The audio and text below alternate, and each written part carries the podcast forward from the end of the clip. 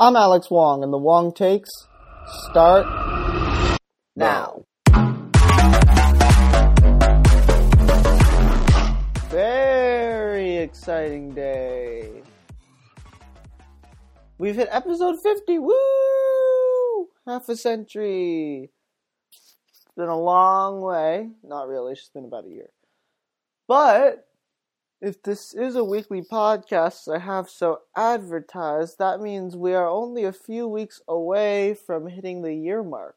And just from the little quirks of how I ran things last summer, I don't think we're going to hit the year mark at exactly episode 52 or 53, but we're coming close. Uh, so, whoever's listening, thank you for listening. Uh, it's been a lot of fun doing this. And over the summer, I might see if I can put some changes into the format or something, but as of now, we're just going to keep talking about sports like we always have. Uh, and we'll continue, although the summer, you know, is a little slower than the normal year. All we've got right now is baseball and baseball. But of course, there are other stories happening around the world of sports. Plus, uh, the World Cup's happening right now uh, which we're gonna get to a little bit. I'll do as much as I can uh, later. Uh, so, without further ado, why don't we get underway for this week? And what are we gonna start with? We are gonna start with the news that Kawhi Leonard, the superstar on the San Antonio Spurs, wants out. This news, I think it it actually broke when I was on a car ride home from where I was last week. Uh, I was we we came and I don't have cellular data on my iPad, which, which was all that I had at the time. And so I stopped at a rest stop, turned on the Wi-Fi, and my phone was blowing up from from group chats about Kawhi uh, expressing that he wanted to leave and blah blah blah. This is an interesting situation if I've ever seen one. Um, Kawhi Leonard is a foundational player. Uh, he's drafted out of San Diego State, I believe, in 2011. He's developed into a complete two way player, a true two way player, not only on the offensive end, his isolation game and everything working in the Spurs system, but also on the defensive end, one of the best lockdown defenders, one on one defenders in the entire league. However, he hasn't, or for all the praise that has been lavished on him for his selflessness, for his uh, lack of talking with the media, um, and, and, the isolationness that you kind of need as a superstar athlete if you want to stay out of the limelight, which he clearly uh, wants to accomplish. Um, he hasn't had gone without drama. This year, he suffered, or he had that injury uh, where you know he he was out the whole year. He had his own team doc, or he had his own doctors aside from the team doctors, and the Spurs wanted to know what's going on. His his team kept saying, "Look, no, we're not going to tell you what's going on," and he missed uh, the whole year as a result, or most of the year as a result of that. This is kind of a change of pace from the Kawhi we're used to, and, and I'm kind of like I'm kind of liking it. He's kind of going into the pettiness of the rest of the league. But now he wants to trade out, and this is going to shake the balance of power in the in the league hundred percent.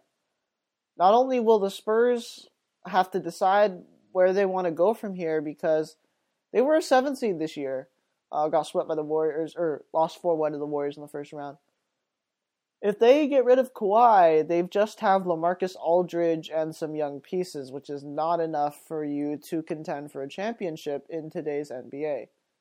So I would not be surprised to see LaMarcus Aldridge shipped out at some point if Kawhi is to leave. Um, and the Spurs aren't necessarily a rebuilding franchise, but Pop's aging. Um, the the heart of that team is gone, or will be gone most likely. So I wouldn't be surprised to see the Spurs starting to have to rebuild in a few years. Now, as far as Kawhi himself, there has been a bunch of places uh, that have been rumored for Kawhi to go. And of course, conflicting sources saying where where where he's going. I particularly like everyone else, am intrigued by the possibility of him going to LA to become a you know super team, quote unquote, with LeBron and Paul George. And I would not be surprised. Um, honestly, the way the league is headed right now, these stars understand that even if they want a max deal or or or a super max deal, one of them is going to have to take a pay cut in order to contend for a championship. And in this case, I don't know who it would be. I haven't looked specifically at the salary cap yet or deal for the Lakers. But the Lakers have a bunch of pieces they can ship out. Uh, Kyle Kuzma, Lonzo Ball. Um, you know, no one else is coming to mind right now. But the point, is, uh, Julius Randle. The point is, they have pieces uh, that they can move that would entice a team, uh, would entice the Spurs to want to trade Kawhi Leonard. Now, if this were to happen, I think that team, despite the Warriors' existence, still becomes the favorite um, in the West just because the combination of the Kawhi being able to stop people, and then imagine LeBron with an actual supporting cast, having two superstars under his belt. I think that gives Paul George a little more freedom to work uh, that he didn't have necessarily in OKC. Uh, so I would be excited to see this team play. And it would make the Western Conference a lot more interesting along with the Rockets and the Warriors. Because right now the league is very top heavy, as it has been the last decade or so. Uh, so that so that'd be fun to kind of diversify the talent pool a little bit. Now there have been conflicting reports. Uh, Chris Sheridan uh, of Get More Sports says that there is, or he said three days ago, that there is a zero percent chance that the Spurs trade Kawhi Leonard to a Western Conference team. Now he does say that this could be an indirect route to LA, and but there have also been reports that you know, the Lakers, uh, Ramona Shell, or no, sorry, uh, Mark Stein, uh, said that they would be the late the Spurs would be willing to trade Kawhi Leonard to the Lakers if the Lakers can put together a good deal, maybe bring in a third team, uh, courtesy Mark Stein. And I would not be surprised to see that once again. Uh, the Cavs at this free agency period went bonkers with their trades. And we could see a similar situation with Kawhi because he's the kind of mover that gets teams talking. He's the kind of mover that demands this kind of attention, this kind of um, just kind of squeezing stuff in to get everything to work. Another trade that has been brought up, in this case by uh, James Herbert of CBS Sports, that I, I think could be fun is Kawhi to Philadelphia. And of course, there's so much to say about that, but I think it just once again speaks to what the Sixers organization has been able to do the last couple of years, going from the worst team in the league, no question, to now competing for LeBron and Kawhi. It is kind of a funny turnaround that I just like to point out. So that's Kawhi Leonard will be, of course, be keeping tabs on that throughout the free agency period, and and and we'll look forward to seeing wherever he goes next. Now, before I start this segment, I want to clarify that I am not a soccer expert or a football expert by any stretch of the imagination. The way my soccer fandom works is I root for the USA. I'm a diehard USA fan. I'll watch the World Cup qualifiers. I'll watch the Gold Cup. I'll watch the whatever other stuff there is. I forgot the other stuff. But uh, you know, and I'll root for my Earthquakes, San Jose shout out, but I, I don't watch it religiously. Um, I do play FIFA occasionally, not as much as my friends do, but you know what? I'm gonna do my best. So the World Cup started on Thursday, pretty hype, four times once every four years, and uh, I'll be referring to 538 quality websites. Just you look at it, sports and numbers mushed together into one beautiful website and they have released their World Cup predictions, and these are predictions from before the cup started, or from before the competition started. And their favorites were Brazil, Neymar's club, Spain, the 2010 champions, Germany, the 2014 champions, France, who hosted the Euros a few years ago and is stacked with talent, and of course, perennial competitors but never winners except for 50 years ago, England. Now, these sides all ha- all have played their first games so far, first matches so far, and it's actually come out to be pretty interesting. Uh, the first match that was really exciting uh, that I actually didn't get to see, but I saw you know the highlights and everything, which was Spain versus Portugal. And it was a great way to kick off the tournament. I think it was on opening day, and you know Ronaldo with a hat trick, uh, back and forth action, uh, exciting to just show the world and everything. You know, lived up to the hype, and uh, Brazil had a letdown against Switzerland, was not able to come away with the victory. Germany lost to Mexico in a stunner.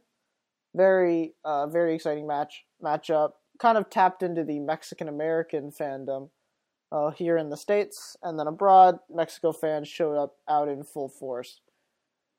Uh, France was able to get a victory in their first game, and England pulled out a tight, tight victory against Tunisia which didn't really, or which gave was a little sigh of a relief for English fans, but did not really calm the nerves when they faced tougher competition. So, uh, what I want to talk about specifically is the effect it'll have on the United States, because as we well know, I yelled about it, what, seven months ago? Uh, the United States did not qualify for this year's World Cup. And as a result, I'm guessing that viewership is going to drop a lot. But there is so there is some self awareness. I've seen a few commercials on the tele of say Landon Donovan with his rooting for Mexico stuff, or you know, um, was another one about how the U.S. didn't make it, so here you should root for our team, and it's a bunch of guys from like Belgium and, and Iceland and whatever. Uh, but I will be curious to see what the ratings are from this World Cup because it will show to the or to what extent uh, the perception of soccer has changed in the United States because we hear all this stuff about soccer has always been the sport of the future of the United States, uh, et cetera, et cetera, et cetera. And yet, we still can't produce. There is a time where we couldn't produce a World Cup quality team. So, if the U.S. watches this World Cup, despite not being in it, it could be a sign of of things to come. If if more people are interested in the game, more people are, are gonna bring their kids into the game and want to develop their kids, and they'll show more resources being put toward uh, soccer uh, in, in this country. So that could be a benchmark for for this for the United States as far as how far soccer has gone in this time. So the group stage for the World Cup continues from now until June 28th. And tomorrow we've got some, some good action at 8 Eastern, 5 Pacific, Portugal, Morocco. At 11 p.m. Pacific, 2 Eastern, Spain and Iran, Group B action. Uh, and we'll continue to have good matchups all the way until the 28th of June. So, that puts us, what, uh, around next week or so? So I will be back to now that I will have time to watch more games. I will be back to talk about the World Cup and its happenings. The next topic has been a continuing storyline throughout basically forever, or at least for American history. Um, but most recently in sports, it's been the last, you know, uh, about decade, four or five years, half decade, and that is the issue of police relations and race in the United States. Milwaukee Bucks guard Sterling Brown a while ago was or had a stun gun used against him during an arrest. And he is now suing the city of Milwaukee and suing the Milwaukee Police Department for the incident, saying that, according to ESPN, they used excessive force and that they targeted Brown because he is black. Of course, this is a microcosm of what happens in many communities in this country every day, and that is racial prejudice rearing its ugly head yet again, uh, and, and, showing up in our in our communities because uh, we have officers, many that many good officers, but also many officers that view people differently because of their race and use different procedures because of their race. I hope what this case is able to do, uh, and I think similarly what the Brown camp hopes this case will do, is it will bring more light to the issue because of the person who is facing the injustice. When you have the Eric Garner case, the Michael Brown case, these are just people that we have never heard of before. And as a result, there's not going to be a there's obviously going to be the people that are going to support them because they feel or can see the injustices. And yet, this is a player that already is going to have a built in fan base, a built in support system in addition to those people. And so I think what could happen as a result is you start to see um, more people realizing, maybe people that support Brown but previously didn't support Brown or Garner and are going to switch over because they say, look, this is happening to quote unquote one of us. This is going to happen. If this happens to him, um, it's the same situation, even though he's famous, it's the same situation that would happen to another black man or another person of color uh, on a indescript city block.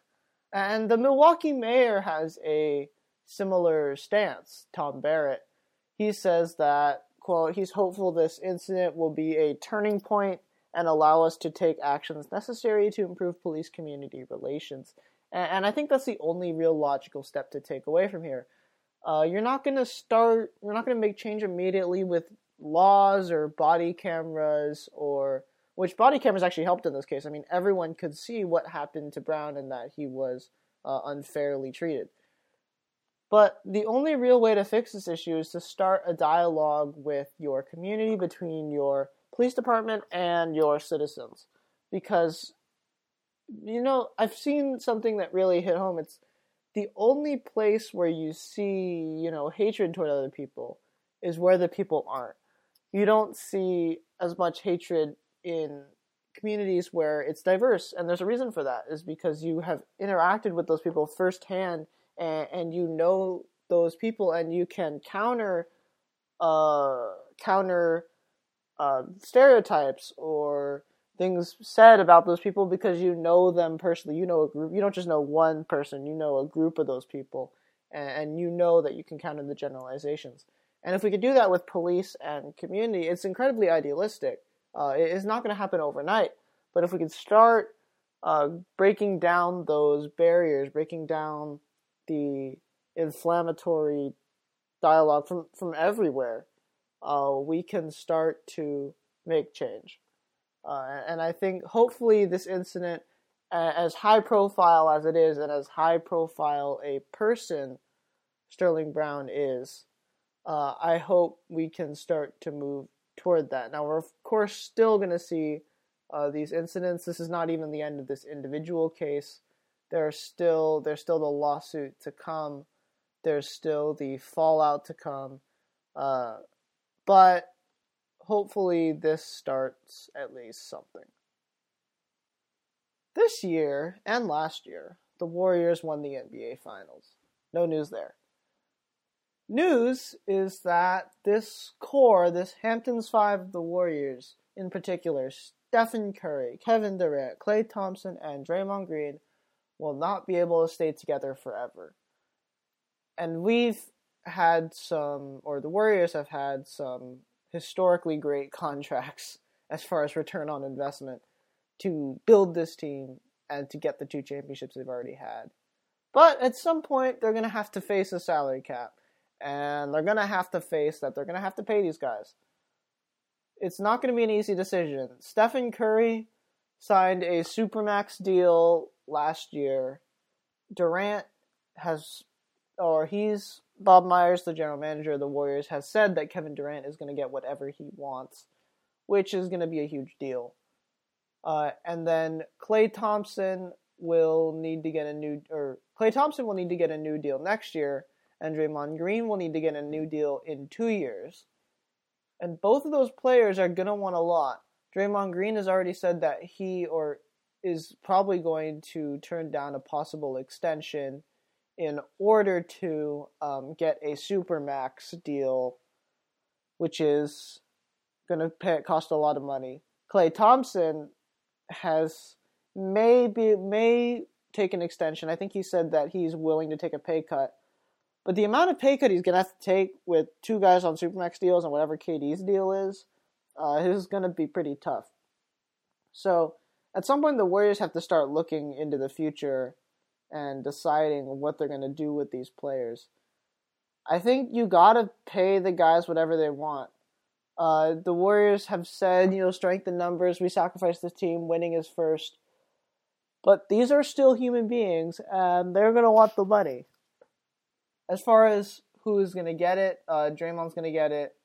Uh, he can get whatever he wants. His value to the Warriors is so much, not only on defense, where he's renowned for being able to play one through five, uh, being the heart and soul. Also on offense, being able to distribute, run plays, do everything except hit threes consistently. But you know they have enough guys who can do that. Klay Thompson, similarly, he does provide a huge value to the Warriors. Three and D, one of the best shooters the game has ever seen. Um, but the, with the embarrassment of riches that the Warriors have talent wise, uh, it'll be interesting to see what they decide to do with Klay Thompson once his deal comes to the table next year. If they they might have to let him walk. Uh, if he wants, if he demands a a super humongous contract, he's not eligible for supermax, by the way, so he can't get it.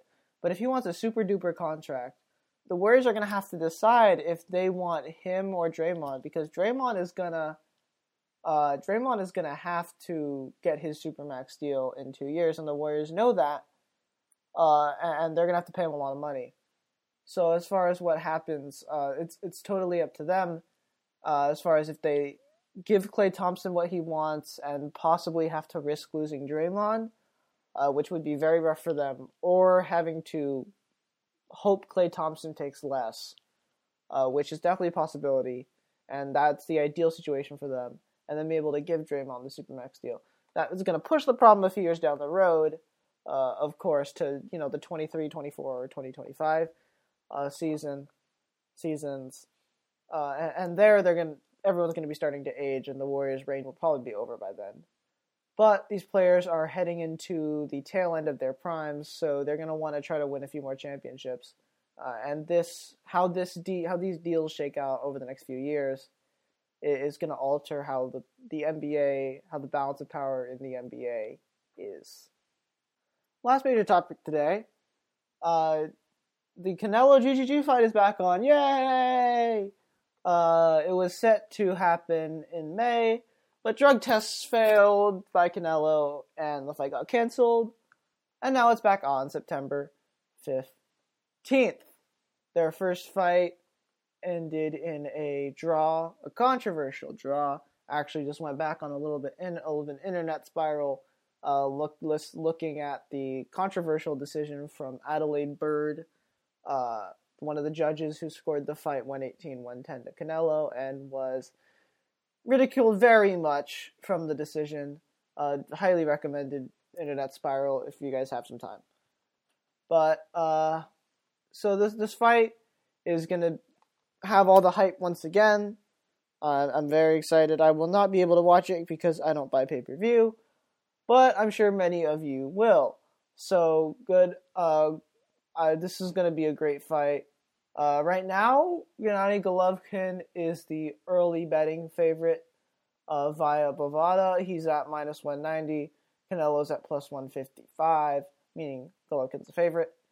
Uh, and so, a lot of sports talk is going to be crazy on this, as we would expect. Uh, if you want something really entertaining, watch Stephen A. Smith in the build up to the fight. Uh, he's I do not understand how he's an official boxing uh, analyst, but uh, you know that's what ESPN needs to do because Teddy Atlas isn't enough to secure your entire A block. So uh, good, good talk. Uh, yeah, that was just pretty much a very, very short thing just to tell everybody that this is happening. Quick take: NBA draft coming up next Thursday, Friday. No, just Thursday. Just Thursday. Uh, a few storylines. I don't know. Uh, if DeAndre Ayton's going to go number one, most talented big man we've had in a while. Uh, he can shoot. He, he's humongous. Uh, he's ready to compete. But I think one player who's actually underrated, who's even more ready to go into the NBA draft, is Luka Doncic. Um, I mean, I'll, I'll go more in depth into this next week, but like his years of pro experience have to count for something, right? Uh, I think he is arguably the most pro ready prospect just on the sheer fact that he's played against professional basketball players before, and none of these other USA guys have because they've just been playing other college players for the last year, most of them. Uh, so I think Doncic has the talent to go number two uh, to the Kings or number three to the Hawks. I think the Hawks could really benefit from him, even though they suck a ton.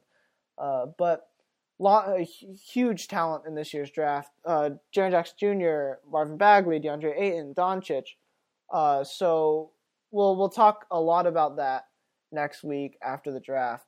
Uh, and tune in on Thursday on I think ESPN.